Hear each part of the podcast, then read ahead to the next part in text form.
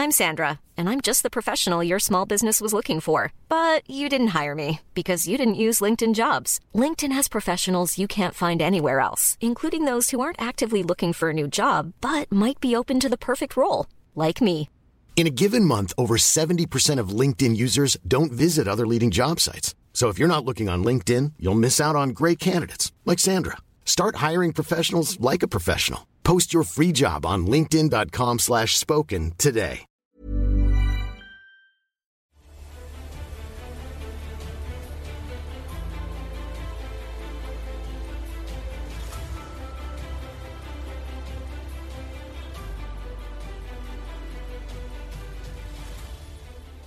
Nous allons maintenant aborder un sujet essentiel, Jules de Kiss, un sujet brûlant, l'égalité femmes-hommes.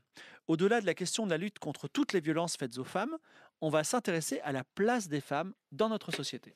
et euh, notamment dans le monde du travail et de l'entreprise où les inégalités sont absolument fla- flagrantes euh, aujourd'hui. D'abord, les écarts de salaire. Pour un même temps de travail, les femmes gagnent en moyenne en France 15% de moins que, que les hommes. Et comme les femmes travaillent beaucoup plus à temps partiel que les hommes, 28% euh, chez les femmes, 8% seulement des hommes à temps partiel, et bien cet écart augmente encore plus largement. Et en plus, on trouve moins de femmes à des postes de responsabilité.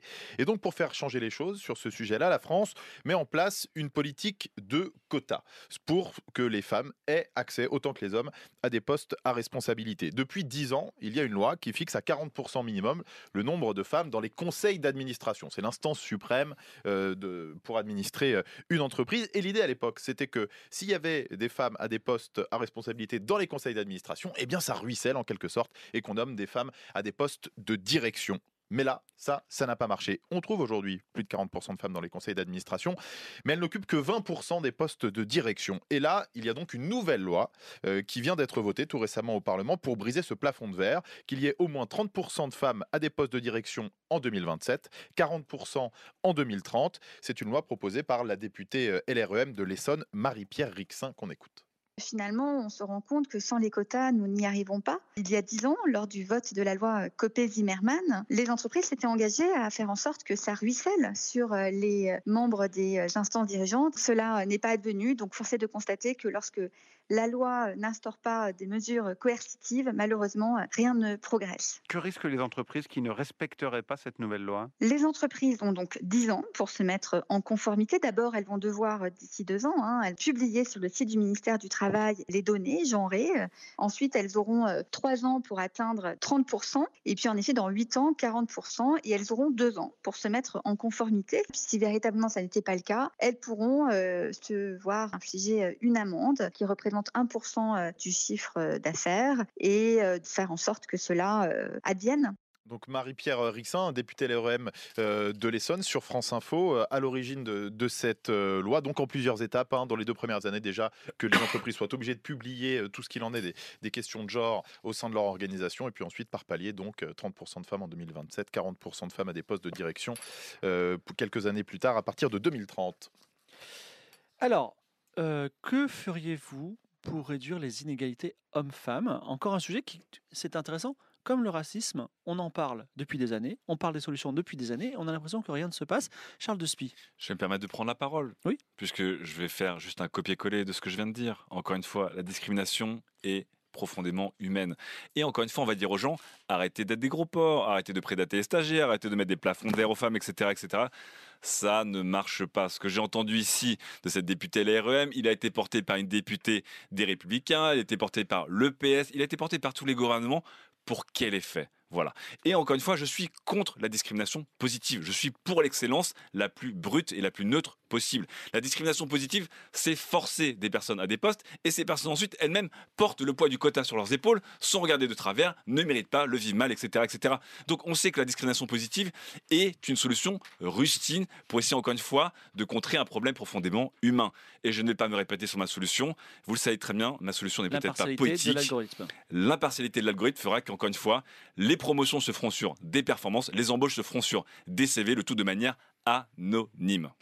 Merci. Varcel, la discrimination homme-femme. Écoutez, euh, alors bien sûr, on peut faire euh, rêver avec des solutions fantasmagoriques, parler d'un algorithme qui par ailleurs est une boîte noire que personne ne sait exactement comment il fonctionne, et dire que tout ça va résoudre tous nos problèmes, un peu comme une lampe, vous savez, qu'on frotterait, et puis il y a un, un bon génie qui en sort. Alors là, ce serait le bon génie de l'égalité. Moi, je vais vous parler de quelque chose de très concret, de très concret.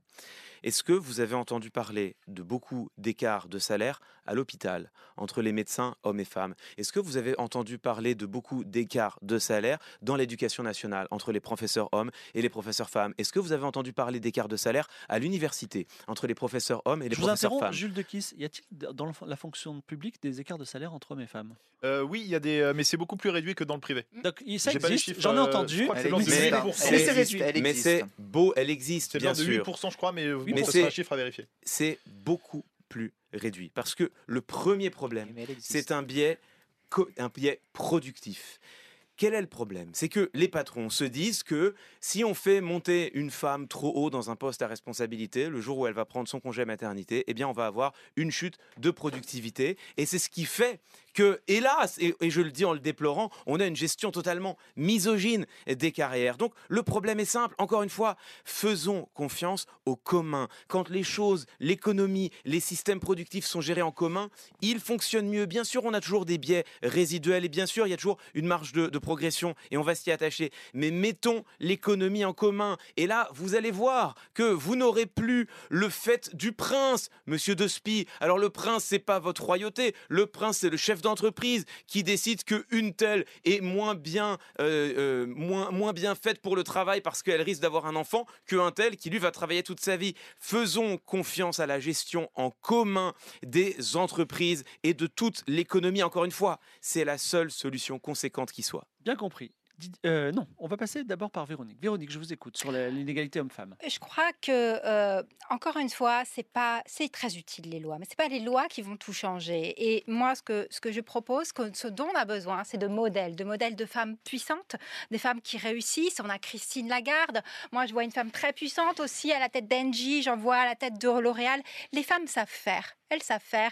Elles savent créer de, de la richesse. Et donc, je propose de lancer euh, le programme France Femmes. France Femmes qui sera euh, créé en collaboration avec nos partenaires du MEDEF et de la FEP qui ont, eux, compris les vrais enjeux. Et donc, nous proposons que sur les grosses entreprises, pour avoir des femmes inspirantes, euh, avoir des modèles pour nos plus jeunes, pour nos, pour, pour nos filles, de créer un, un homme, une femme. Donc, un mandat fait par un homme et la fois suivante, c'est par une femme. Ça, vous voyez, ça, c'est du concret. Est-ce qu'il y aura un numéro de vert pour parler d'une Et femme inspirante après, euh moi, je vais vous dire quelque chose. Je dois avouer que je suis très choquée d'avoir euh, ce débat avec un candidat, euh, un candidat qui soi-disant a la sympathie des Français, mais qui a usé du droit de cuissage, disons-le clairement, sur sa collaboratrice et qui a même usé de violence. Et voilà, moi, je vais vous dire franchement, Alors, avoir ce type de débat violence, avec ce genre de personnage autour. Alors, Didier, Didier, expliquez-vous, Didier, vous pouvez vous exprimer dans une seconde. J'ai une petite question, Oui. excusez-moi. Excusez quand même, excusez-moi. Non, euh, vous allez pouvoir vous Bah, il défendre. serait temps de vous expliquer. Mais une seconde, euh, vous, vous avez résolu le problème de la parité avec un homme, une femme, mais les- on parlait aussi d'inégalité salariale. Je n'ai pas entendu de solution. Est-ce que c'est un sujet pour vous C'est un sujet. Après, on voit bien que c'est pas la réglementation, malheureusement, qui règle ce sujet. Et c'est en ayant des femmes compétentes, de plus en plus souvent euh, aux têtes des grands groupes et inspirantes, qu'on verra leur valeur ajoutée dans la tech, dans la croissance verte et aussi dans le domaine du care. Donc, effectivement, par, la, par, la, par le modèle. Didier, à vous la parole. Enfin. Oui, pour répondre, enfin, pour débunker un tout petit peu cette histoire avec euh, ma secrétaire de parti, hein, sachez que il est vrai, je demande aux Français de se faire violence. Je pratique du coup Bah, Vous avez fait moi-même. violence vous-même. Je pratique du coup moi-même la violence corporelle et j'ai demandé à ma secrétaire de me flageller, il est vrai, pour pouvoir supporter la violence et les je suis efforts désolé, que je je suis désolé Didier, ce n'est pas le sujet du soir. Très bien. Réduire les inégalités de salaire Je hommes-femmes. suis évidemment pour l'égalité salariale entre les hommes et les femmes et je suis pour la taxation des entreprises qui ne la respectent pas. Il faut que ça coûte plus cher aux entreprises, largement plus cher, de ne pas respecter ces égalités salariales que de mettre les hommes et les femmes aux mêmes égalités salariales. Aujourd'hui, qu'est-ce qu'on observe en France? On observe que seules les classes moyennes prennent leur congé paternité en totalité. Les euh, eh bien, classes malheureusement les plus précaires ont peur de prendre leur congé paternité parce qu'elles ont peur de perdre leur emploi, ils ont peur de perdre leur argent. Les classes aisées ont peur euh, de euh, manquer à leur fausse responsabilité. Tout le monde doit prendre. Lorsqu'il y a un enfant dans un couple, ça n'est pas de la responsabilité de la mère, c'est de la responsabilité du couple. Il doit y avoir une égalité entre le congé maternité et le congé paternité, ce qui débunkera complètement les enfin, inégalités d'idées entre les euh, salaires, puisque visiblement il est question d'enfants, et c'est pour ça vous que pensez les femmes. juste Non, un mais- congé maternité, vous allez rétablir l'équilibre de la France, monsieur. Mais Si, enfin, si, s'il vous si plaît. dans la tête, enfin, des entrepreneurs et des patrons, il n'y a pas de différence entre un homme et une femme au travail, au niveau de l'accès à la paternité Mais et à la maternité. Enfin, c'est grave. Ensuite, je mettrai l'accent sur l'éducation, évidemment, pour apprendre, évidemment, à nos femmes qui sont actuellement dans nos écoles qu'elles peuvent avoir accès tout autant au même travail que les hommes et au droit au même salaire que les hommes. Une fois que ce sera rentré dans la tête des gens, nos nouvelles générations n'auront même plus Mais besoin de se êtes- poser de naïf, questions. Enfin, vous pensez que vous- Il n'y a pas de naïveté, vous il s'agit d'agir. Vous pensez vraiment qu'en disant toi aussi tu auras le droit, ça va se passer comme ça Tout le monde part avec les meilleures intentions. Il faut être un petit peu pragmatique. Je suis pragmatique.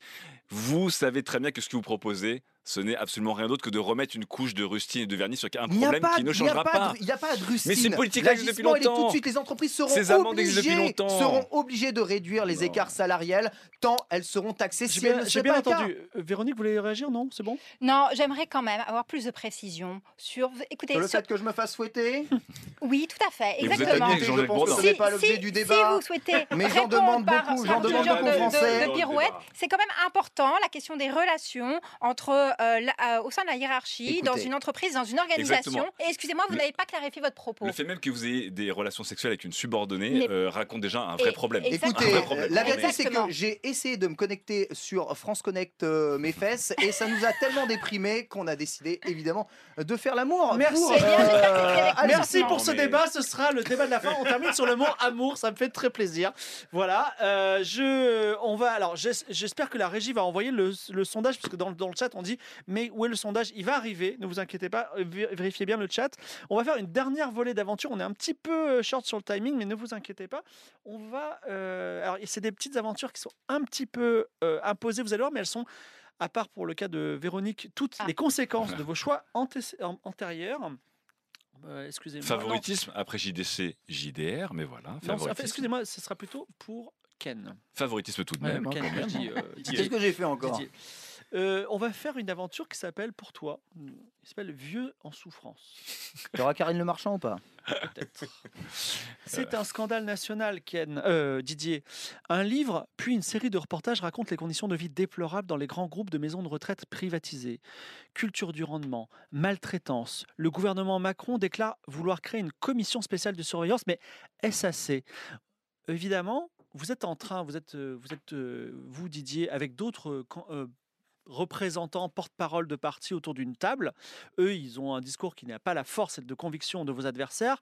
Et vous, on a, vous, êtes, vous êtes à BFM TV et une, euh, une, euh, une personne appelle et fait son témoignage. Je vous écoute, la régie. Bonjour, je vous appelle parce que j'ai confiance en vous et je pense que vous pouvez gagner cette présidentielle. J'ai perdu ma maman il y a une semaine dans un EHPAD et je crois que c'est à cause des mauvais traitements. J'ai lu un livre qui est sorti sur la privatisation des EHPAD et la culture du rendement et j'ai peur que d'autres Français comme moi perdent leur maman dans des conditions indignes. Est-ce que vous allez faire quelque chose pour ça? Vous, président, est-ce que vous faites quelque chose pour la situation des EHPAD?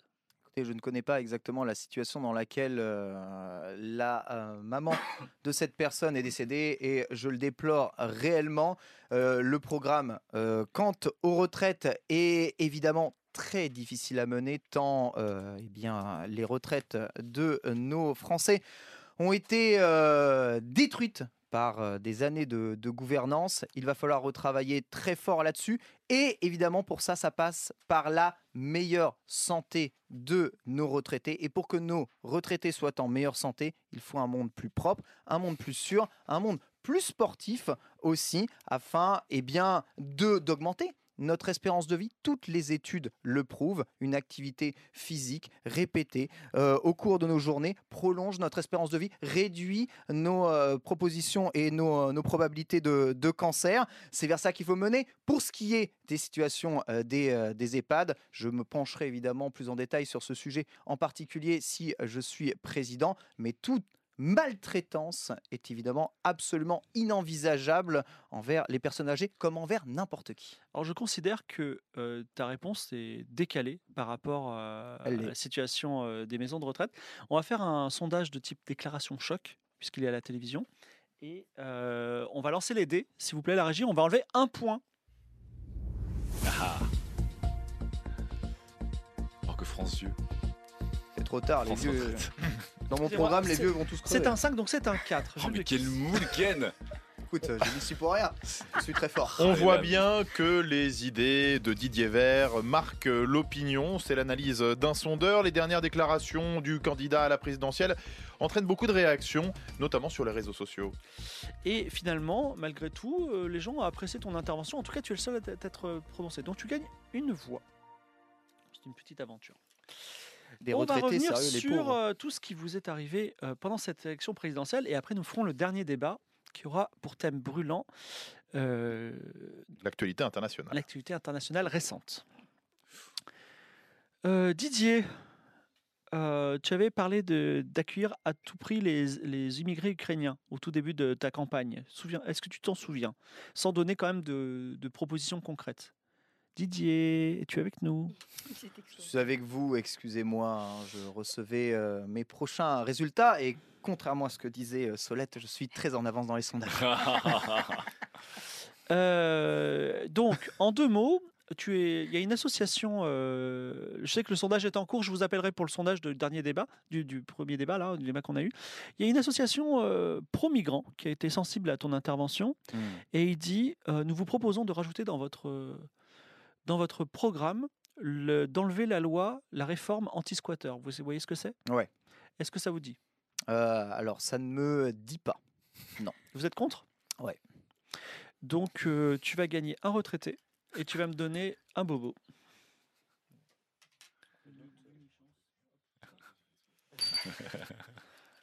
Ensuite, euh, excusez-moi, on va revenir sur tout. Véronique, Oui. Euh, ton discours euh, positif sur l'autonomie de la Corse a séduit beaucoup de régions. Et les bonnets On rouges, les Bretons découper. indépendants t'ont contacté. Bien sûr, oui, je comprends. Et il te dit, Véronique, est-ce que vous seriez ouvert à une indépendance de la Bretagne? Alors, je suis.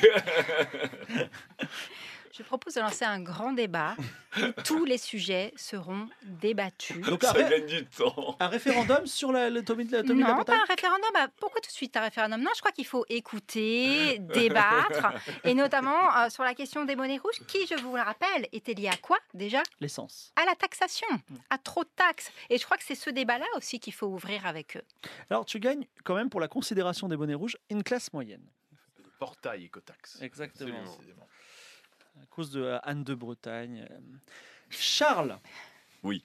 euh, tu avais été intervenu dans ce collège. Est-ce que tu t'en souviens? Mais bien sûr, bien sûr. Voilà. Et donc. Je crois que le taux de réussite au bac, d'ailleurs, a augmenté. hein, Alors. Il y a un groupe de professeurs, un syndicat de professeurs que je ne vais pas nommer, qui te contactent et ils te disent euh, Vous êtes pour une régulation euh, des élèves et des lycées, si on a bien compris, par l'algorithme. L'algorithme, il n'est pas là. Vous avez parlé de 18 mois.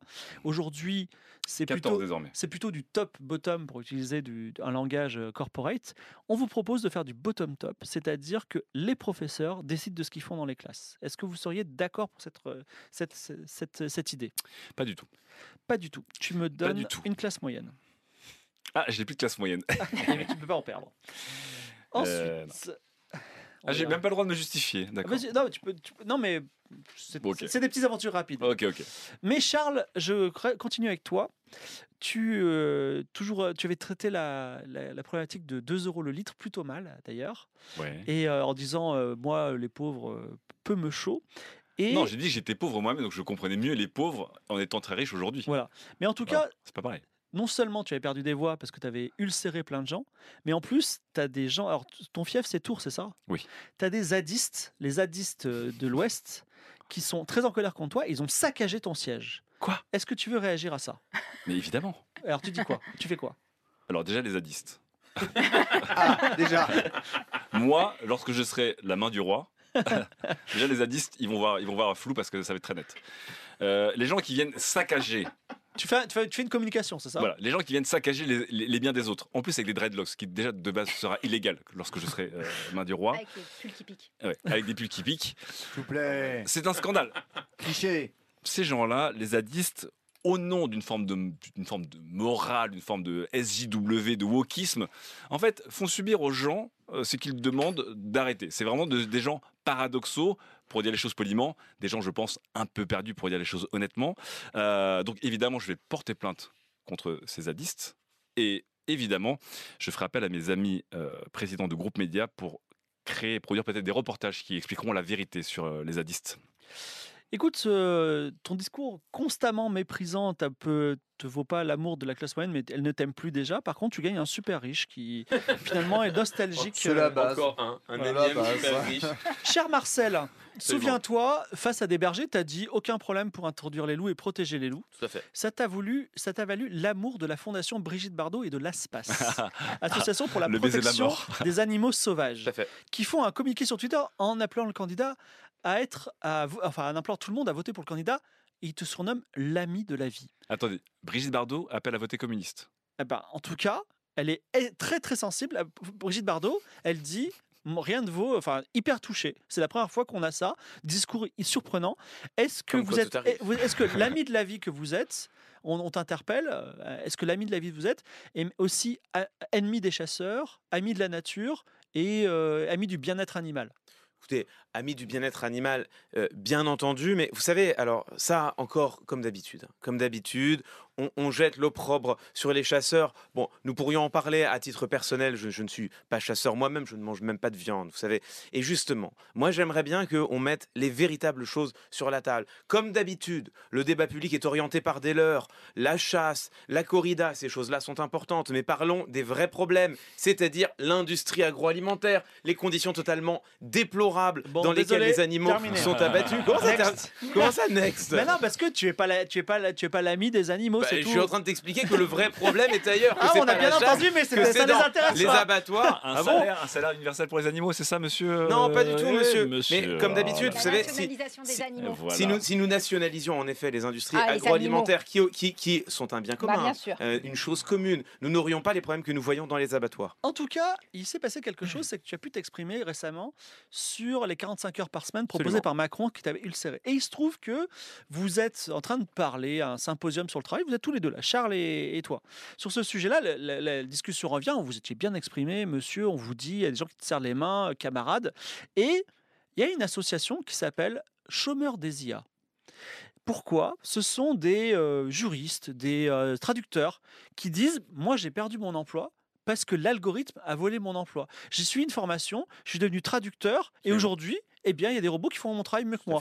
Qu'est-ce que vous proposez, Charles et Marcel? Alors, Marcel, tu peux commencer. Bah, alors c'est très simple. On, on voit bien ici le problème. Le problème, c'est que nous avons remplacé d'honnêtes travailleurs par tout simplement des, des robots, par de l'automatisation. Alors moi, euh, je pourrais faire la moitié du, du chemin et proposer, et d'ailleurs dans un premier temps, nous allons mettre en place une, une vigoureuse taxe sur l'automatisation. C'est- Ce sera la première chose. Et puis évidemment, dans un deuxième temps, nous allons simplement nationaliser les entreprises. Mais on voit bien le problème. On voit bien le problème, c'est que de plus en plus de valeur est créée par des, des robots, par des algorithmes, par des personnes qui ne sont pas humaines. Et du coup, nous avons de plus en plus de chômeurs. Et ce mouvement ne va cesser de s'accélérer. Donc, actons une bonne fois pour toutes qu'il faut nationaliser, collectiviser les moyens de production. Et oui, cela permettra de financer un salaire universel, un salaire à vie. Mais dans un premier temps, commençons déjà par taxer l'automatisation. Ce serait la moindre La des taxe choses. robot de Benoît Hamon. Et vous, La Charles taxe sur l'automatisation. Monsieur Couret, je vous offre sur un plateau le rêve d'une vie.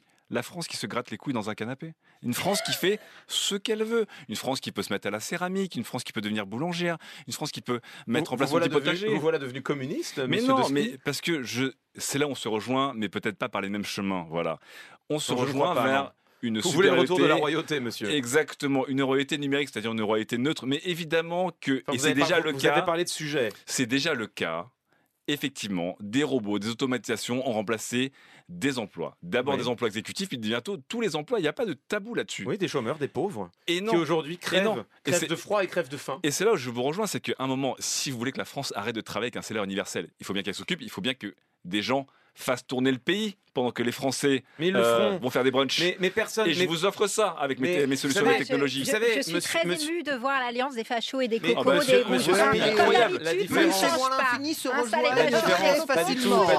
La. Non, mais- La vous voyez, c'est que Monsieur Spi a, a- a eu l'expression qui révèle le fond de sa pensée. Les gens vont, je vous cite, monsieur, se gratter les couilles. Oui, Eh ben, j'adore me gratter les couilles euh, mais dans, mon- loft. c'est ce qui fait de vous effectivement euh, un super riche qui ne travaillait pas. Euh, vous, vous êtes finalement un indolent. Mais les gens détestent rester inactifs. Quand on a le, le- la chance justement d'avoir ce salaire à vie, qu'est-ce qu'on fait? Est-ce que vous Les voulez gens- gens travailler pour mais ou les pas gens travailler vont- Je comprends les pas. gens ne Non, vont, en fait, dans vont les pas deux rester cas, dans leur vous avez hamac. apporté des solutions, la taxe robot, ou finalement accepter la situation, sachant qu'on va, on va vers moins de travail. On va vers moins de travail, donc, effectivement. je- donc, euh, le rouge, c'est pour, euh, c'est pour euh, Marcel, et le marron, qui est un précaire, c'est pour Charles. Un monde à l'envers quand même. Je retourne vers Didier. Didier, euh, tu, as dit, moi, les EHPAD, bof. Enfin, tu n'as pas vraiment traité le problème des EHPAD. Et il se trouve qu'il y a un lobby euh, pro-EHPAD qui, est en train de protéger tout ça. Il a dit, bah, on, a, on a apprécié votre euh, discours qui ne met pas, euh, comment dire, euh, en danger euh, l'industrie de l'EHPAD qui finalement s'occupe de nos personnes, de, de- de nos, de- des personnes les plus fragiles de la France. Et ça nous touche. Pas pour les maltraitances, attention. Oui, hein. mais nous, ne, nous non plus. Sauf Très franchement, nous, collaboratrice. nous ne voulons plus. Et vous nous, plaît. nous vous proposons de généreuses donations pour votre prochain meeting si euh, vous êtes en fait le candidat qui va euh, laisser les choses en place pour les EHPAD. Alors écoutez, c'est très généreux de proposer évidemment de m'offrir un peu d'argent pour euh, mes meetings, mais je n'ai pas besoin de votre argent. Pensez et prenez cet argent. Offrez-les à des associations de sauvegarde du climat et de l'environnement. Vous ferez une bien meilleure action que de m'aider dans mon programme. Mon programme parlera de lui-même. Il n'a pas besoin d'argent pour se réaliser. Merci beaucoup. Je voudrais, euh, avant, résultat, on va, avant les résultats du dernier débat, je vais vous donner un petit point. D'après nos calculs, Charles est à 14 fois 500 000 voix, donc euh, 7 millions de Français vont Je voter pour lui. à... Euh, Marcel est à 13 fois 700 000 500 000 voix. Je suis à 15. Voilà, 15, bon, hein, 15, euh, 13 pour euh, Didier Vert à 18 et euh, Véronique à 10. 5 millions de Français et toi 9 millions. La F- Euh, France la mais quels sont les résultats du dernier débat? Je vous écoute, la régie, donnez-nous les résultats. Alors, il y a Ah ah. en premier, oh là là, C'est au coup hein. d'accord, mais Didier euh, domine encore une fois de plus. Donc Didier gagne ses 5 voix. Vol du siècle. il le dit Il le dit Et moi, je, je remercie... Et euh, Charles de Spie, si j'ai bien, Charles de Spie oui, oui. euh, gagne également 3 voix. Voilà. Ça, c'est la communauté From Software, c'est les joueurs d'Elden Ring. Ah. C'est Tryhard qui a voté pour moi. C'est des vrais gamers, bien sûr. C'est pas les gens qui summonnent, euh, bien Les sûr. vrais, Mais- vrais gamers qui ont roulé à taper. Voici venu le, le grand, grand débat du soir, Oh. dans lequel 10 voix vont être mises en jeu. Oh. C'est-à-dire que là, tout peut se jouer comme dit Rothenberg. Tout est possible euh, ouais, dans, dans Top Chef. Donc tout est possible, tout peut changer. Et c'est le débat sur la diplomatie extérieure, l'armée, évidemment, l'Ukraine. Notre débat sur l'actualité internationale, sur la guerre en Ukraine. Si vous êtes élu président de la République en avril, vous serez aussi chef des armées, avec des choix à faire. Jules de Kiss. Bah oui, d'autant plus que jusqu'au euh, 1er juillet prochain, la, France euh, tient la présidence de l'Union européenne, donc euh, votre voix euh. Euh, L'un de vous sera élu alors qu'il y a cette guerre en Europe, euh, cette invasion russe en Ukraine déclenchée par Vladimir Poutine. On en est au 28e jour de guerre qui génère euh, un drame humanitaire, de lourdes pertes parmi les civils. Des territoires au nord, au sud-est euh, et à l'est ont été euh, pris par euh, les forces russes. Les chars russes qui ne sont pas entrés dans la capitale Kiev néanmoins. L'armée ukrainienne résiste. C'est depuis Kiev, tout à l'heure, que le président ukrainien Volodymyr Zelensky a donné un discours devant le Parlement français, devant les députés, les sénateurs, en visioconférence. On va l'écouter. Il demande des choses aux Français. Bon, on va écouter, on entendra surtout sa traductrice. Nous attendons de la France, de votre leadership, que vous puissiez faire en sorte que la Russie cherche la paix pour mettre fin à cette guerre contre la liberté, contre l'égalité, contre la fraternité, contre tout ce qui a rendu l'Europe unie, libre et, diverse. Nous attendons de la France, de votre leadership, la restauration de l'intégrité territoriale de l'Ukraine. On peut le faire ensemble. Nous avons besoin de- d'aide, encore plus d'aide, plus de soutien Pour que la liberté ne perde pas, elle doit être bien armée. Les chars, les armes anti-chars, les avions de combat, la défense aérienne, vous pouvez nous aider. Nous en avons besoin. Vous pouvez, pour que la liberté ne perde pas, le monde doit la soutenir avec des sanctions contre l'agresseur. Donc le discours du président ukrainien Volodymyr Zelensky, euh, c'était tout à l'heure vers 15h devant le, le Parlement français. La France qui envoie déjà du matériel militaire, gilets pare-balles, missiles anti-chars euh, notamment. Ce que l'Ukraine demande également mais n'obtient pas, c'est la fermeture du ciel ukrainien par l'OTAN, que les Occidentaux empêchent les avions russes de voler, qu'ils ne puissent plus euh, bombarder notamment des, zones civiles. Mais comme l'Ukraine n'est pas dans l'OTAN, elle ne peut pas faire valoir l'article 5 de, ce traité qui générerait une défense quasi euh, automatique. L'OTAN qui ne veut pas franchir cette ligne rouge d'affrontement direct avec les Russes, avec euh, le risque d'une escalade sur fond de, de menaces nucléaires. Alors, euh, il est. Nous sommes. euh, Nous sommes quel jour? Nous sommes le, le 23, c'est ça? Oui, 23 Nous mars. sommes le 23 mars 2022 et il est 22h32. Sachant qu'à 22h, normalement, Renault, entreprise française, s'est exprimée sur le fait qu'elle continue ou pas ses activités en Russie. Nous ne le savons pas. Mais sachez que c'est une actualité euh, Alors attends, je vais t'apporter une. Oui, euh, ah oui, c'est ça que tu allais parler de Renault parce que justement Renault vient d'annoncer. vient d'annoncer, oui. Euh, J'allais y venir euh, après, mais vient d'annoncer qu'il stoppait la production euh, de son usine moscovite. Oui.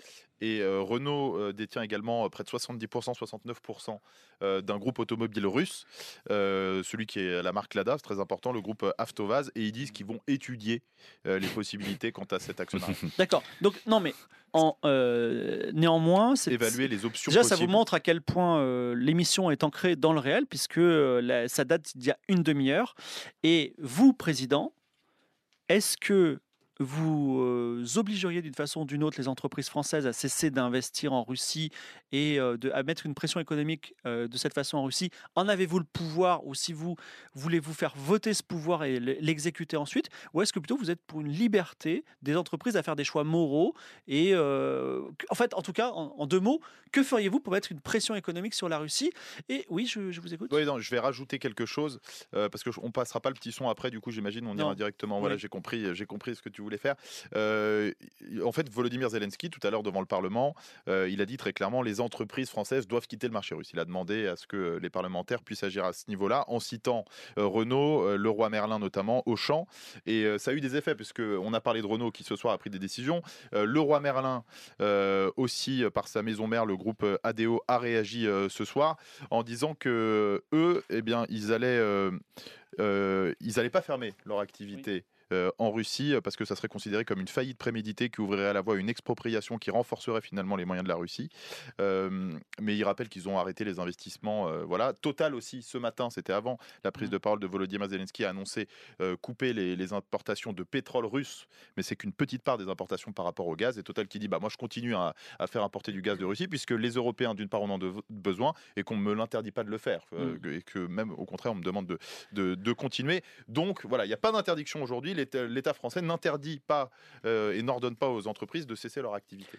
Je te remercie de, d'avoir, Voilà. de m'avoir accompagné parce qu'il y a eu un petit truc, mais euh, voilà. En tout cas, Jules de Kiss assure. Donc, vous avez compris ma question.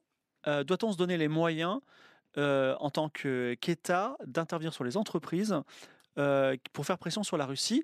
Est-ce que. Tiens, Marcel, voilà, vous me regardez, genre. euh, oui, euh, oui, évidemment, euh, je me doute de ce que vous allez dire, Non, mais, mais- allez-y. Écoutez, euh, c'est un cas d'école.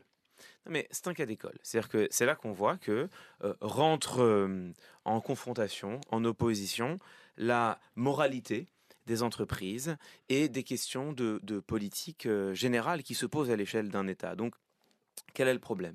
Le problème, c'est que nous avons des entreprises qui continuent ou continuaient jusqu'à il y a peu de faire du commerce en Russie et nous étions là euh, à les contempler, esclaves de ce que désiraient finalement en faire des productivistes, des capitalistes dont la seule boussole, c'est l'argent. Donc euh, moi, je vais vous répondre, la solution est simple. Est-ce qu'il faut mettre en place une no-fly zone, une zone d'interdiction, d'exclusion aérienne au-dessus de l'Ukraine? Bien sûr que non, ça entraînerait la France dans un conflit à l'égard de la Russie. Je crois que personne ne veut d'un- d'une d'une troisième guerre mondiale. Est-ce qu'il faut laisser les Ukrainiens euh, être bombardés sans rien faire par les Russes? Bien sûr que non, nous ne pouvons pas accepter les souffrances d'un peuple. Donc il faut frapper la Russie durement, avec toutes les sanctions économiques possibles. Donc bien sûr, bien sûr, l'État doit immédiatement se prononcer comme il le peut, avec, si nécessaire, des sanctions exemplaires à l'égard des entreprises françaises qui continuent de faire du commerce en Russie. Immédiatement, cela aurait dû être fait dès les premières heures du conflit, ça n'est pas le cas. Et enfin,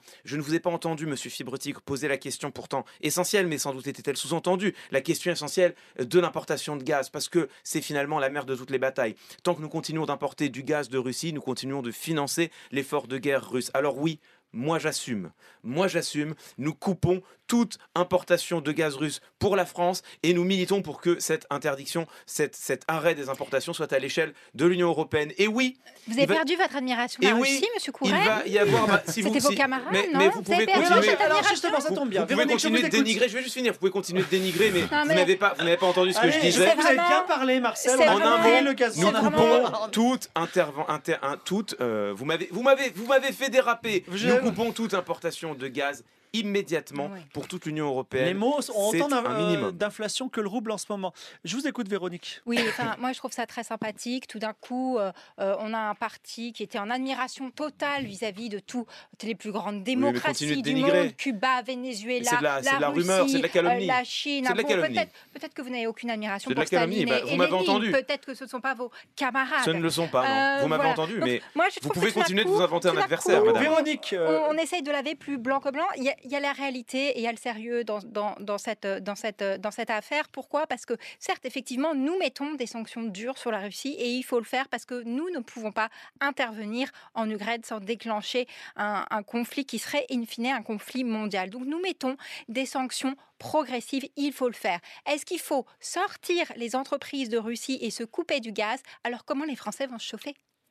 Comment les Français vont chauffer donc cet vous, hiver la réponse, c'est La- on laisse la- les entreprises. la- euh, la Peut-être qu'avec des c'est pulls que- qui grattent, et ça fonctionnerait mieux. La réponse, c'est on laisse les, les Ukrainiens se faire massacrer. La, la réponse, c'est que nous envoyons, C'est votre réponse. nous envoyons des C'est armes ça. et tout ça est secret, classé évidemment secret défense, mais qu'il nous faut effectivement Oui. du gaz pour pouvoir continuer, continuer à soutenir notre économie parce que notre économie va être en difficulté et si comme la France est le seul État à soutenir et à être en capacité de soutenir un effort de guerre conséquent au sein de ce continent, nous ne pouvons pas malheureusement et Madame nous le Solène, regrettons. Est-ce que vous êtes en train de dire qu'il faut séparer l'homme de- des ressources, euh, C'est un discours de responsabilité. Si vous- nous voulons pouvoir maintenir cet effort, il nous faut avoir des, euh, des intrants. C'est pas facile hein, de jouer ce rôle-là. là. les, les Ukrainiens seront bombardés, mais les Français auront bien chaud. Alors, je vous. Oui. Euh, Jules. Chose, euh, notamment par rapport aux, entreprises, parce que Monsieur Couret disait que ce qui les guidait, c'était uniquement le profit. Il y a quand même beaucoup d'entreprises de multinationales qui ont annoncé suspendre leur activité en Russie. Oui, Au moins c'est un bon 400, début. il y a un décompte de l'université début. Début. euh, de, de Yale, il y a McDonald's, LVMH, Oui, oui. euh, Airbnb, et puis euh, euh, Activision Blizzard, Netflix, Deezer aussi. Enfin, C'est un bon début, c'est un bon d'entreprises. Ils début. peuvent plus jouer à Diablo. Charles. Oui. La situation est plus complexe qu'elle n'y paraît. La situation est plus complexe qu'elle n'y paraît. Et je fais partie des entreprises qui n'ont pas coupé leurs services en Russie, puisque je pense qu'il faut aussi penser au peuple russe. D'un côté, on a un gouvernement qui a deux doigts de proposer un numéro vert, voilà, ou un France-Russie, je ne sais pas. Ici, j'ai un parti qui essaye de se détacher de ton histoire, mais encore une fois, et pour vous, Monsieur Couret, spécialement pour vous, vous savez maintenant ce que c'est qu'un État communiste. C'est un État qui se barre en vrille à cause de la faim humaine. C'est un État qui devient sauvagement capitaliste. Et c'est un État, c'est un État qui sombre ensuite vous dans un adversaire. Alors, j'ai envie d'avoir deux points importants. Le premier, il est radical. Il faut tuer Vladimir Poutine. Aujourd'hui, la guerre en Ukraine est la guerre d'un homme. Mais vous appelez au meurtre euh, Exactement, exactement. Alors, qu'est-ce que je dis à c'est Twitch, c'est une parodie. Hein, c'est, euh, Alors, voilà. Alors justement,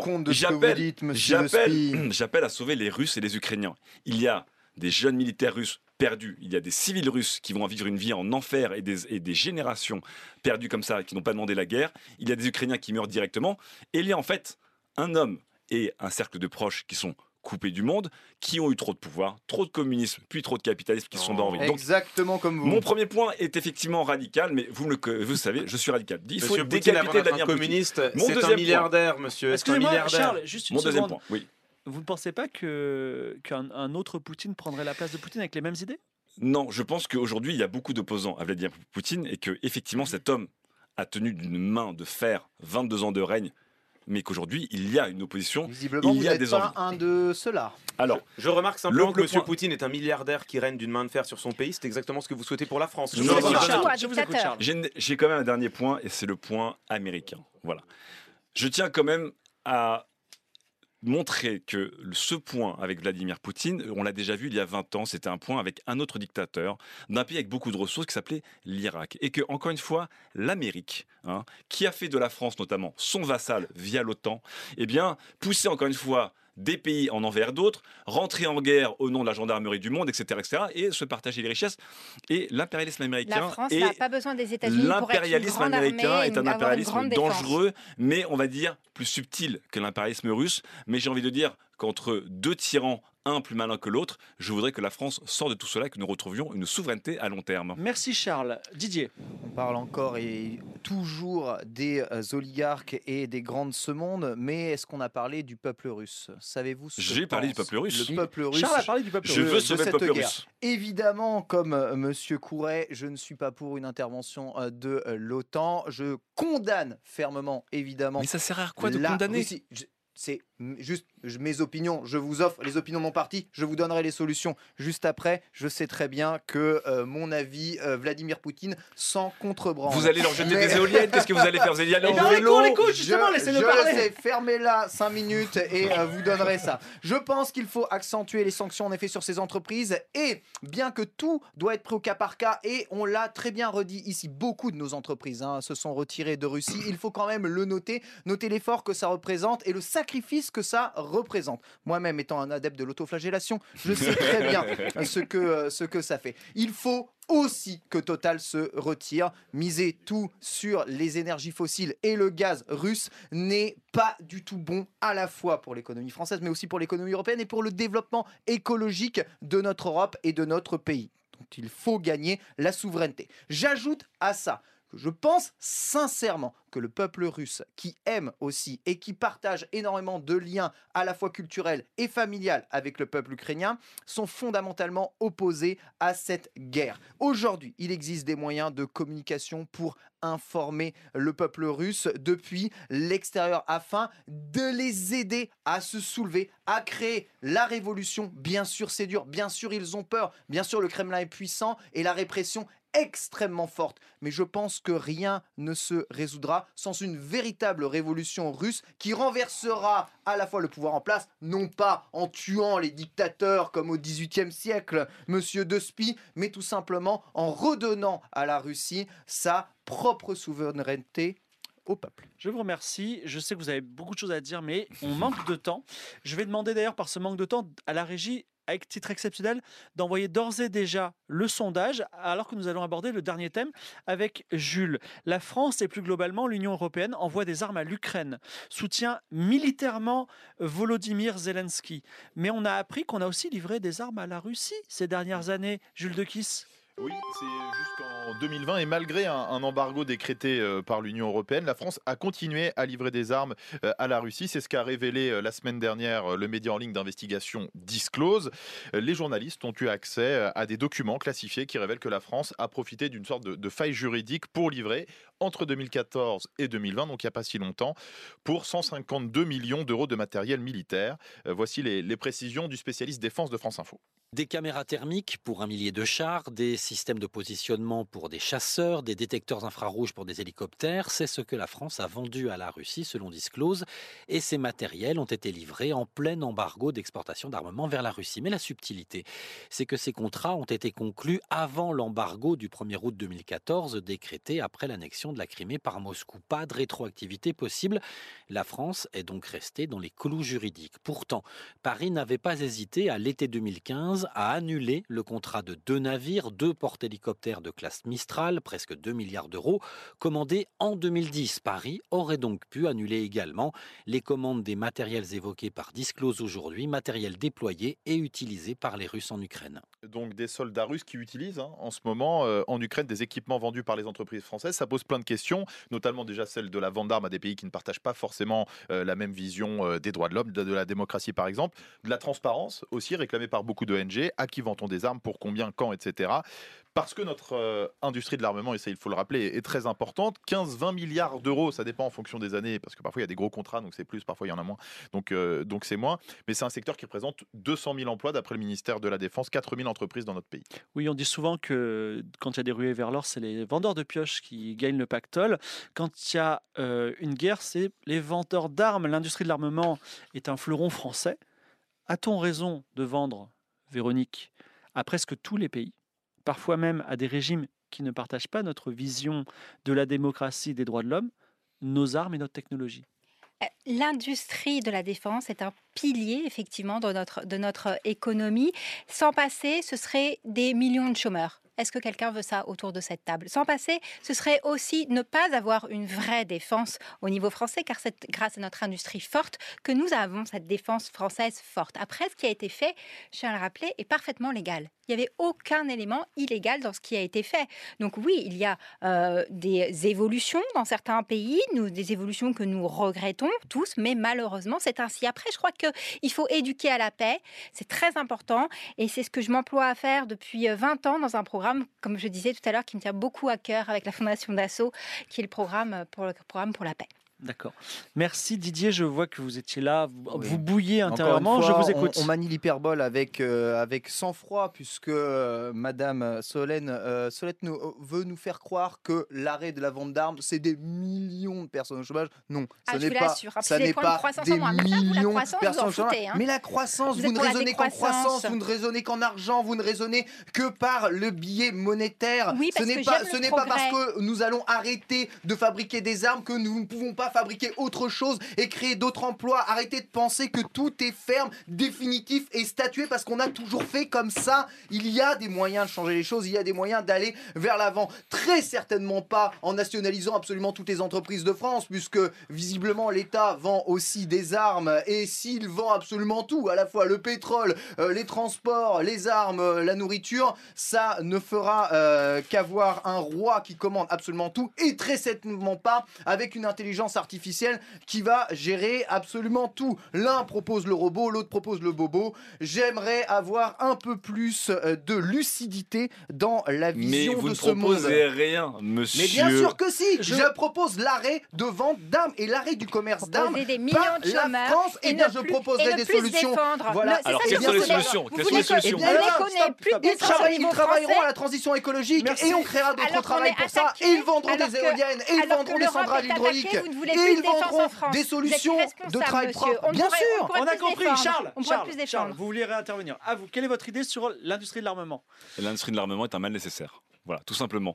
On vit dans un monde, évidemment, si on vit dans un monde de bisounours, et c'est le moment où je serai évidemment d'accord avec Madame Solette, c'est pas parce qu'on vend des armes qu'on aime les armes. Moi, je vends des cyberarmes. Donc, je vends des logiciels pour venir verrouiller des ordinateurs ennemis.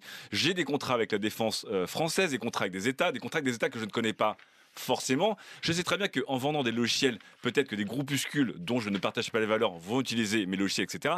Évidemment, on est dans un marché qui est dégueulasse, mais nécessaire. Si on vivait dans Disneyland, comme voudrait M. Vert, où tout le monde, en fait, eh bien, se vend des vélos et des transitions écologiques, ce serait magnifique. Ah, je On ne vous ferait- propose pas on Disneyland. hein. Ma on vision tiendrait- du monde est bien plus dark soulesque que ça, on- croyez-moi. on- hein. on se tiendrait la main, mais ce n'est pas le monde dans lequel on vit. Le monde dans lequel on vit, c'est un monde avec des Vladimir Poutine. Le monde dans lequel on vit, c'est un monde avec des dictateurs. Le monde dans lequel on vit, c'est un monde aussi avec des gouvernements américains qui font et défont des gouvernements, qui arment et qui désarment des opposants. Je vous rappelle qu'encore une fois, la France, peut-être qu'elle a vendu des armes aussi encore la Russie. Je vous rappelle que les États-Unis s'amusaient à vendre des armes à l'Iran pour ensuite trahir l'Iran parce qu'ils vendaient aussi des armes à l'Irak en secret. Encore une fois, ce sont des marchés de dupes. Mais effectivement, je suis d'accord sur ce point avec Madame Solette. Ce sont des marchés nécessaires. Lorsqu'on vivra dans un monde de bisounours, je serai ravi de transformer tous les vendeurs d'armes et tous les fabricants d'armes en fabricants de micro-fûts de bière. Ah, Si on ne commence pas par quelque part. on retrouve des points communs quand même. Et enfin, Marcel. J'ai une question simple à adresser à Monsieur Spi et à Madame Solette. De spi. Combien? Non, non, si vous n'étiez pas, vous sauriez qu'on dit Monsieur Spi. J'ai une question. Combien Combien vaut notre intégrité à nous, peuple de France? Combien Combien valent les vies ukrainiennes qui aujourd'hui sont assassinées avec nos armes, qui sortent de nos usines? Moi, j'apporte ma réponse. notre intégrité et les vies ukrainiennes sont inestimables. Donc oui, j'assume.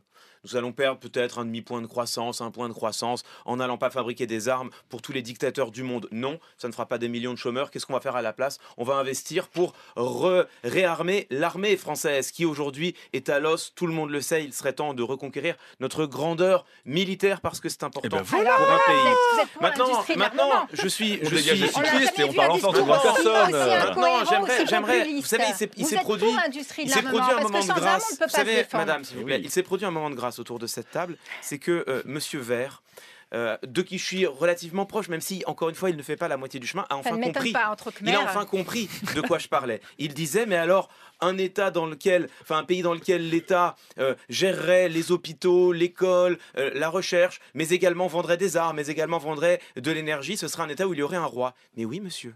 Mais enfin, nous nous comprenons, mais ce roi, il porte un nom, monsieur Fibre-Tigre. Ça s'appelle Haï. ça s'appelle le peuple de France. En effet, je propose roi la s'appelle véritable, Tourelle, surtout. je propose la véritable souveraineté populaire. Qui mieux que les Français rassemblés pour gérer ce bien commun, cette chose commune qu'est notre industrie de l'armement? Je, je fais une dernière précision. Vous Pour que tout le monde, sincèrement que pour que euh, tout le monde me comprenne bien. dixième des Français pour que tout le monde me comprenne bien. Vous savez, vous savez, pour que tout le monde me comprenne bien, nous- les, les hôpitaux, ils pourraient être privés. Ça pourrait être des entreprises. C'est la France qui les gère. Les écoles, elles pourraient être privées. Ça pourrait être des entreprises. C'est la France qui les gère. Pareil Non, pour les. libre, ça existe, pareil monsieur. pour hélas. Ne vous en pareil, oui, oui, hélas, hélas, ça existe. nous avons le pareil, en choix. pareil pour les, pareil pour les prisons. Eh bien, ce que je propose, c'est simplement de généraliser ça et que le peuple français gère, en plus des hôpitaux, des écoles et de la recherche, gère également son industrie de l'armement, gère également son industrie de l'énergie, gère également son industrie de la- de, de l'alimentation. Ça fera d'ailleurs moins de souffrance animale. Merci Monsieur. Courret, même, même à l'échelle d'un kibbutz, ils n'arrivent pas à s'entendre entre eux. Est-ce que vous pensez vraiment qu'avec tous les exemples de pays ultra communistes qui ont tenté Merci, le, le coup, Regardez l'école française, elle marche très bien. Oh là là, il nous reste plus de temps. Je vais demander à la régie de nous afficher les résultats. Même si c'est des résultats intermédiaires, on va les prendre comme définitifs. Ah Alors, Charles de Spie, Une France qui s'éveille. 9 voix que je lui donne. Oh, oh, oh. Et.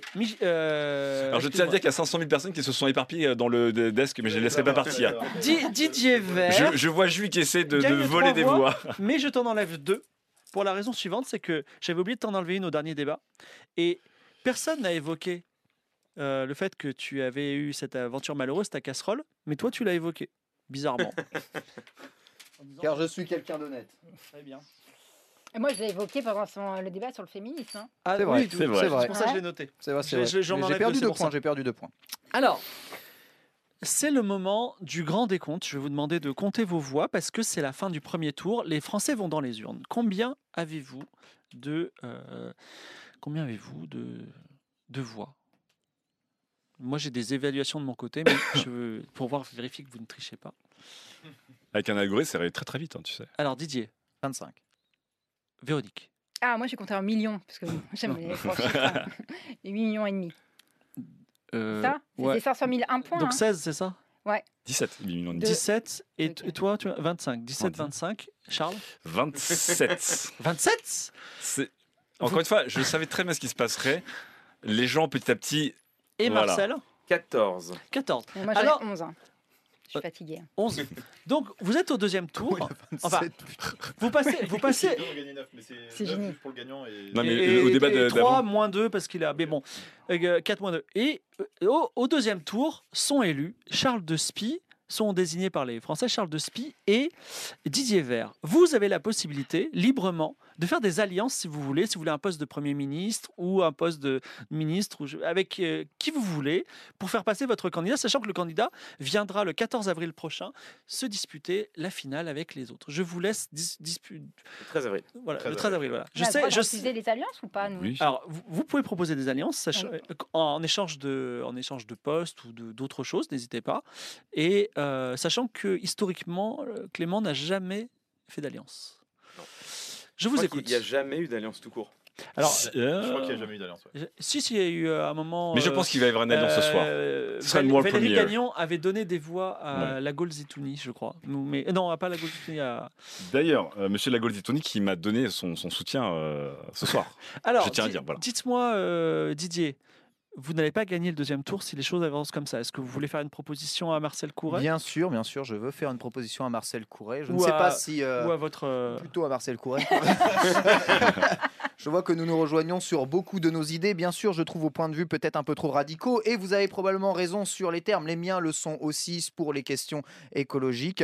Je vous propose de nous allier au moins pour eh les questions euh, qui euh, nous euh, rassemblent un peu tous les deux, à savoir faire payer le patronat, taxer plus et donner une France plus égalitaire pour tous. Vous êtes évidemment en droit de vous exprimer et je tiens déjà à vous annoncer que je n'ai rien à vous proposer en échange. Absolument rien. En fait, vous en fait, vous savez, êtes Grenoble, vous allez en chier, quoi. si Voilà. vous avez lu mon programme, en tant que président, je ne serai pas le gouvernant évidemment total de euh, la euh, République française, mais la gouvernance sera elle aussi donnée à tous les Français et à tous les votants. Acceptez-vous cette proposition étrange? Est-ce que j'ai le droit j'ai pas- pas m'exprimer.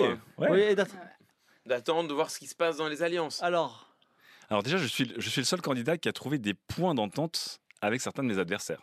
Déjà. Et notamment Ah non, avec. Monsieur Couret, nous avons trouvé à très long terme Ah, j'avoue. la fin du travail. Effectivement, c'est là où parfois eh bien, le progrès et le communisme peuvent se rejoindre. Et encore une fois, Monsieur Couret, je ne suis pas d'accord avec vous sur plein de points et on n'a pas besoin de, de- de- de les redire.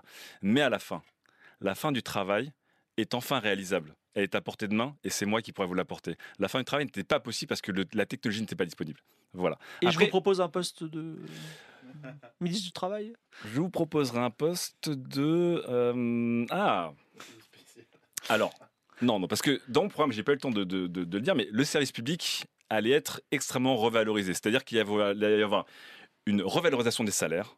Euh, une limitation des salaires aussi pour les plus hautes fonctions euh, publiques, une limitation du pantouflage, une transparence totale et un battle pass politique qui fait que, euh, évidemment, vous pourriez Ah oui, le gagner ou perdre des levels selon vos bonnes actions. Et là-dessus, je pense que la fermeté de M. Couret pourrait effectivement euh, être bien, la bienvenue pour gérer ce remaniement du service public. Citoyenneté à point. Pour, pour vous, pour vous, Madame Solette, vous savez que nous sommes euh, proches sur plein de points. D'ailleurs, je crois que c'est, c'est, ma société qui gère le, vos numéros verts. Donc, bon, bref. Euh, sur plein de points, Madame Solette, nous sommes tous les deux des réalistes.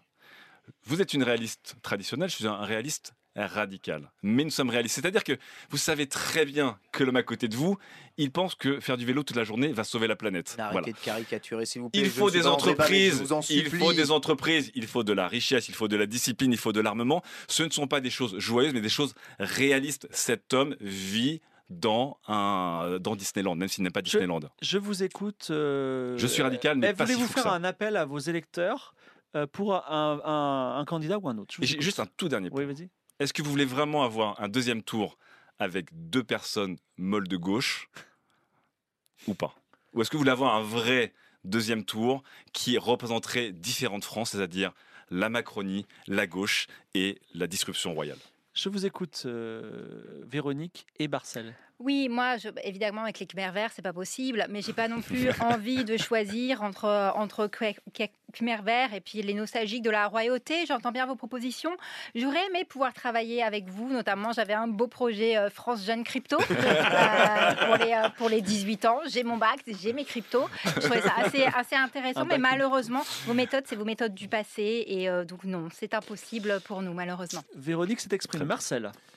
Écoutez, euh, je, je suis très flatté euh, d'être euh, ainsi dragué par chacun des, des candidats. Bon, écoutez, monsieur, vous, vous me dites qu'on a des points communs. Enfin, vous voulez rétablir le roi, je veux rétablir le peuple. Donc, il me semble que nous avons ici un point de désaccord également. Quant à, Le roi ne sera pas humain, monsieur. quant à Il ne sera pas monsieur, humain. quant à monsieur Vert, euh, c'est vrai que nous avons une partie des idées en commun, mais euh, je crois, moi, euh, qu'il n'est vert précisément que par son nom et que derrière, derrière ces, ces grands appels de bon sens, eh bien, se cache en réalité une impuissance qui est celle finalement euh, de l'homme face au système capitaliste dont il ne veut, dont il ne veut pas sortir. Et en Donc, ce sens, je ne peux pas le rejoindre. Très bien. Eh bien, c'est au deuxième tour, par un million de voix, que euh, Charles Despy de gagne et devient le nouveau président de la République française. On J'attends peut le deuxième tour. Quoi? Oui, on va voir. Mais non, mais en fait, en tout cas, J'y croyais pas. Virtuellement, si c'était juste cette partie, voilà, Ouais. la France serait dirigée par une IA. Je n'y croyais pas du tout non plus. C'est extraordinaire. Félicitations. Euh, vous pouvez le chat dé- euh, poser des questions et je vais les prendre et je vais les. euh, euh, alors pas par Twitter, par le chat, ce sera plus simple parce que Twitter marche pas très bien sur mon téléphone. Et je vais en profiter avant que vous posiez des questions de remercier les techniciens de France Info dont je n'avais pas le nom Camille, Hélène, Arthur, Joël et Sylvain. Bravo pour votre travail. Est-ce Euh, qu'on peut, est-ce qu'on peut dire un mot également? Vas-y, pour dis un mot. Une, une- une des gens qui travaillent euh, au succès de cette émission et qu'on n'a pas encore remercié, mais qui sont importants, qui sont les modérateurs de la chaîne. Tout à Ouais, fait. tout à fait. Les modérateurs de la chaîne, dont Florent, qui est, qui est ici euh, en studio, et puis évidemment Ecladus Gandalf euh, et, et notre ami Lianis qui sont sur le chat. Alors, est-ce que vous avez des questions ou pas Ou sinon, euh, ça, ça vous a plu Ça t'a plu, euh, Aurore Euh, non, moi ça m'a plu. Après, je pas, je vais pas mentir que le côté députée européenne sur la Russie, quand je dis l'inverse de ce que je pense vraiment, C'est dur. C'est dur. On a vu que des fois, on a vu des fois tu serrais la mâchoire. Non, mais en plus, tu jouais pas pour gagner. hein. Tu jouais vraiment pour euh, simuler le, le macronisme. gagner, oui. Non, je jouais pas pour. Enfin, Tu je- jouais pour gagner, justement. Ah non, je trouve que tu, tu simulais plus le macronisme que pour gagner.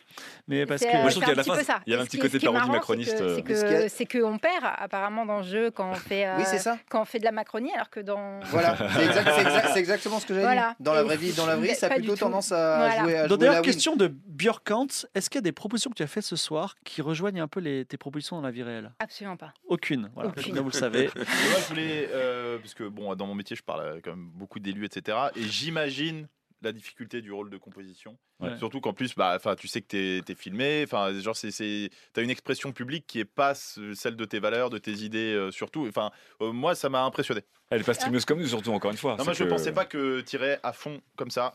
Euh, Sur, euh, Ouais, que tu jouerais ton rôle de composition euh, pour être en cohérence avec euh, l'ADN fictif que t'avais, quoi. Question de. Mais j'imagine que c'était pas facile pendant que tu le disais. Euh, non, juste sur, la, sur le reste, ça allait. Ouais. Parce qu'en plus, c'est des VDL qu'on Ah est habitué à avoir en plateau télé, etc. quoi. Sur la sur l'Ukraine, j'avoue que C'est ouais, dur. hein. moi qui suis euh, moi qui sur, suis pour justement euh, l'arrêt des importations euh, gaz, etc. depuis le début, c'était pas simple. Mais bon, c'était euh, c'est bien aussi de comparer notre personnage. J'ai répondu bon alors. Merci Aurore de ta présence. Question pour euh, de Ken de Taurine.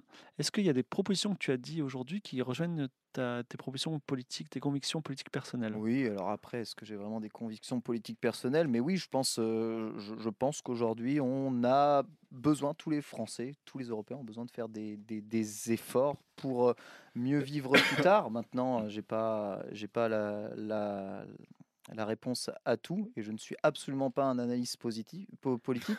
Positif, oui. oui. Positif, euh, positif, non. Non, c'est vrai que dans la vie, je suis plutôt pessimiste comme gars. Et euh, en ça, euh, demain, c'est déjà trop tard. ouais. Je crois que tu allais faire plus le collapsologue d'ailleurs au début. Je pense qu'il y Ouais. avait plus cette collapsologue là-dessus que. Le Ouais. chat, le chat t'envoie beaucoup de cœurs. Donc, s'ils veulent te suivre pour t'envoyer encore plus de cœurs sur Twitter, c'est quoi ton compte Aurore? Euh, c'est Aurore la Luc, je crois. L-A-L-U-C-Q. CQ, basque. Voilà, exactement. Exactement. Euh, Est-ce que tu aimes vraiment la flagellation de demande Twitch? Je dois vraiment répondre à ça. Oui, pas obligé. Je fais, je fais des 200 km à vélo et euh, Ah, ça, quand, je- quand je termine, j'ai les genoux en feu et le cul, je t'en parle même. Et on t'a vu euh, de temps en temps énervé. Et euh, J'aime ça, de ouf. On t'a vu de temps en temps énervé, nous dit le chat. Et euh, est-ce que parce que tu étais vraiment énervé sur euh, quand on a entendu le reportage sur le racisme, qui était affreux Ah ouais, c'était. euh, Ah, tu fais super bien. Mais non, mais ça m'énerve vraiment. Oui, Ah non, mais, mais je pense qu'on était tous, euh, l'ensemble du personnage, tu le fais bien. Ouais. Sur euh, les temps, euh, les etc. j'avais un peu le beau rôle. Il y a- vraiment des sujets, il y a vraiment des sujets qui me tiennent vraiment à cœur. Euh, mais euh, voilà, je suis peut-être pas la meilleure personne pour en parler. On a, on a, j'ai vraiment coupé des tas de choses parce que vos débats étaient intéressants et on n'a pas pu parler autant de l'Ukraine qu'on pouvait. Sachez aussi, je vous donne un peu les coulisses, que c'était un débat. Est-ce qu'on parle de l'Ukraine? Voilà. Mais une fois de plus, je trouve que, à part l'appel à, à la mort de Poutine, était un petit peu. euh, On peut en parler après. Mais... J'ai un peu. euh, j'ai un peu. euh, T'as fait gloops. En fait, On je voulais. fait gloops. Ouais, après. Bon, la question c'est est-ce que je jouais mon perso, qui est un mec donc qui est solutionniste, et pour qui il y a un problème, c'est un homme, et donc quand tu es solutionniste, ben, quand tu as un marteau, tout devient un clou, donc le problème c'est Poutine, bah, si on tue le problème, il n'y a plus de problème. J'ai essayé de le jouer aussi. euh, Après, il y avait- il y, a- il y a des gens qui, qui ont cet argument de dire c'est la guerre d'un homme, c'est pas la guerre d'un pays entier, si on ne retire que l'homme, on Mm. sauve aussi des virus. Donc Il y j'ai même eu des prises de position euh, Oui. publiques, bon certes minoritaires, mais là-dessus. Et enfin, en tout cas, moi, je te ferai jamais ce procès. C'est que justement, c'est ça qui est incroyable, c'est que euh, dans ce format-là, euh, qui est dans le monde euh, fictif, il y a des déclarations qui sortent, qui pourraient sortir demain, et on serait pas surpris de la bouche de certaines personnes. Ouais, ouais. C'est vrai. On- on- en fait, on était euh, dans des ellipses, mais pas si folles que ça. Quoi. Je pensais que ça allait Non, plus partir dans le what the fuck, et en fait, j'ai Jamais, dit, jamais. oh, je pourrais l'entendre. Ouais, mais bien sûr. D'accord, bah, il y a des petites questions, mais euh, vous verrez. euh, Enfin, vous pouvez Vous les poser. Vous pouvez, vous verrez. pouvez, ouais, vous pouvez poser les questions directement à, à Lamua, Ken Bogart, C'est des questions Aurore gênantes, Clément ça, Victor. visiblement. Non, mais euh, en- quelle, Ça est la risque for- le quelle est bal. la fortune de Charles de Spie euh, Ça, euh, c'est Ah, pas J'avais tout un storytelling complètement Ah, euh, voilà. sur. euh, Normalement, voilà, des j'étais le plus trucs- des trucs- pauvre de, de tous les candidats. Oui, tu viens aujourd'hui. d'une association, Ouais, mais bon, c'est j'étais pas. j'étais le plus pauvre. Même, euh, même Ah bah, Marcel Courret riche possédait des éditorialiste. biens hein, dans le 16e Alors, arrondissement, ouais, moi incroyable. j'ai une question personnelle. Grenoble, le mois d'enseigne. de- que- Comment tu es un spécialiste de Grenoble, toi? Bon, euh, tu veux que je révèle toute ma vie? Ma, ma, ma femme a fait toutes ses études à Grenoble. Ah, d'accord. Voilà, donc euh, j'ai visité pas mal euh, la ville, donc je connais assez bien euh, Grenoble. Et euh, pour tout ce qui est ces, ces- ces- ces- ces histoires d'enneigement, c'est juste des, des articles comme ça que, que je lis. de- D'accord. C'est c'est la vérité, hein, d'ailleurs, en 30 ans, on Merci a bien à perdu un mois d'enneigement. tous d'être venus. Merci Aurore d'être venue euh, en dépit de l'actualité et de tes euh, Ouais. nombreuses euh, préoccupations. Tu nous as accordé beaucoup de temps. Ah, mais non, un, c'était un vrai plaisir. Merci euh, France Info. Merci Jules Dequis aussi pour ton travail. Tu, parce que, et aussi, euh, comment s'appelle ta stagiaire? Euh, Marie, Marie Vrobel. Marie, Marie qui a bossé un petit peu sur les casseroles. voilà, Oui, qui sont toutes Elle a proposé casserole- quatre casseroles, dont deux sont sorties. Voilà. Donc, euh, Euh, celle euh, du pastis. Pastis. Ça doit être un truc d'écrire des casseroles. C'est autre chose que d'écrire des nécros quand même. Ça doit être plutôt drôle comme C'est service. Philippe de Villiers, le Philippe de hein. Villiers, Ouais, c'est ça. exactement. Bah, il y a- ça Philippe, balance. Philippe de Villiers chez Pascal Pro. Et la PMA, c'est? Euh, Laurent Wauquiez. ah, ça, c'est- choc des titans. Très bien. Merci beaucoup. Et puis, rendez-vous le. Quelle date? Le 13 avril. Le 13 avril, Voilà. entre les deux tours, pour la grande finale qui donc opposera l'âme, Angle droit. Angle droit et Clément, qui sera le Ah, président, la présidente de la. République française. Merci à tous, au revoir. Ciao. Ciao, ciao.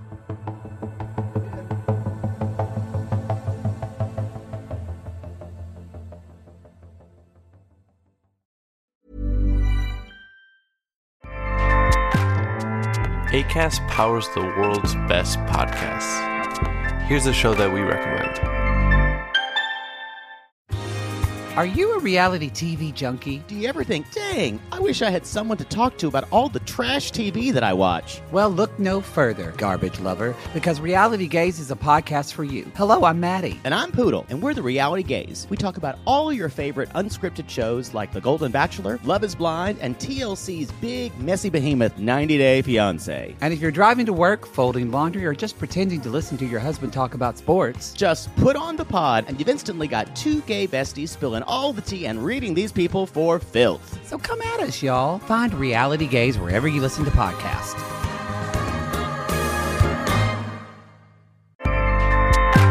ACAST helps creators launch, grow, and monetize their podcasts everywhere. ACAST.com.